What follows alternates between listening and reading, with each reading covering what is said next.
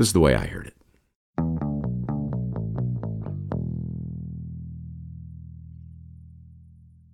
Back in the 70s, before the world knew him by a single name, a battered boy stared into an unforgiving mirror and considered his many imperfections. A split lip, a swollen jaw, a black eye. Painful, but not as painful as the words that accompanied the beating. Look in a mirror, boy. Your lips are too fat for your mouth. Your nose is too flat for your face. And your skin doesn't match your brother's. I'm trying to run a business here. The boy in the mirror sighed. His father was right. His face was not the face of a pop star. It was a flawed face, a swarthy face, a face that he could no longer live with.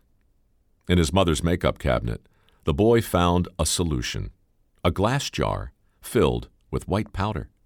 He opened it, sprinkled some of the powder into his hands, and began to rub it onto his face, wincing as he did so.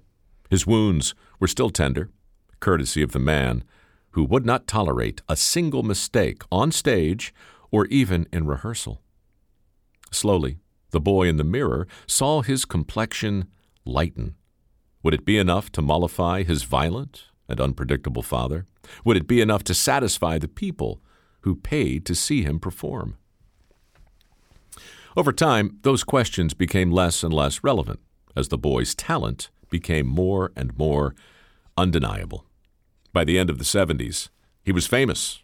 By the 80s, he was a national sensation. By the 90s, he was an international phenomenon. And by the turn of the century, he was the undisputed king of pop. And yet, for all his popularity, he never stopped obsessing over the color of his skin. Even when his legacy was firmly in place, even when personal relationships began to unravel around him, even when he became embroiled in scandal and courtroom drama thanks to his unusual relationship with a 14 year old boy. Even in the grip of depression and addiction, the king of pop concealed his true complexion right up to the day he died, alone in his bed. If all this sounds vaguely familiar, Maybe it's because you know the story of another battered boy who stood before another unforgiving mirror two centuries later in the 1970s and considered his many imperfections a split lip, a swollen jaw, a black eye. Painful, but not as painful as the words that accompanied the beating. Look at yourself, boy. Your lips are too fat for your mouth. Your nose is too flat for your face, and your skin doesn't match your brother's. I'm trying to run a business here. It's funny how history so often repeats itself.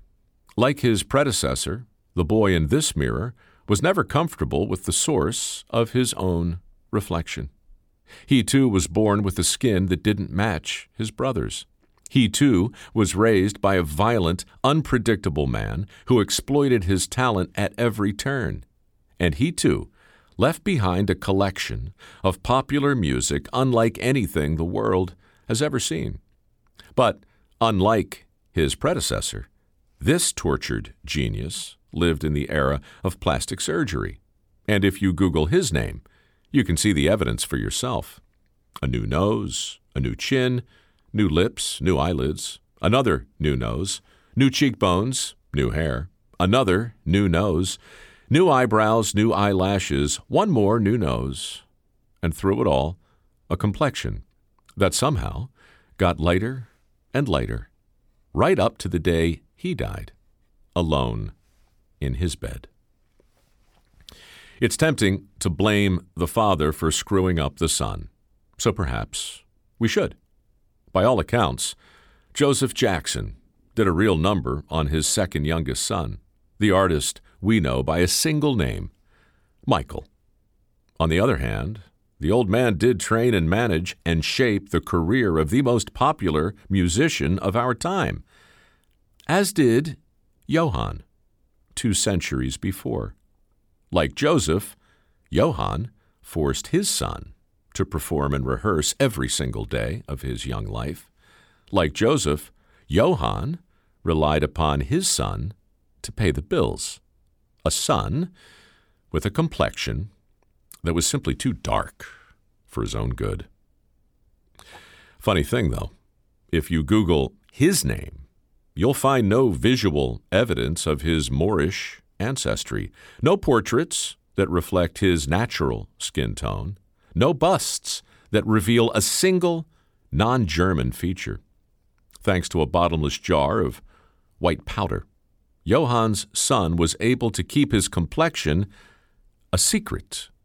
A secret that the Nazis were happy to reinforce a hundred years after his death by insisting to the world that his unique musical genius was proof of German exceptionalism and a credit to his Aryan race.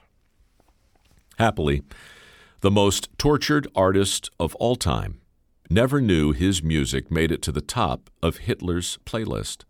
A small blessing, perhaps, for the battered boy who was never comfortable in his own skin, the lonesome bachelor who never found his immortal beloved, the legendary composer who lost his hearing at the height of his power, but still kept on creating, even though he couldn't hear the applause his many masterpieces inspired.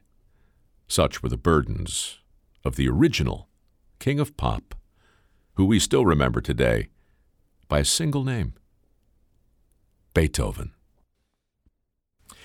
Anyway, that's the way I heard it.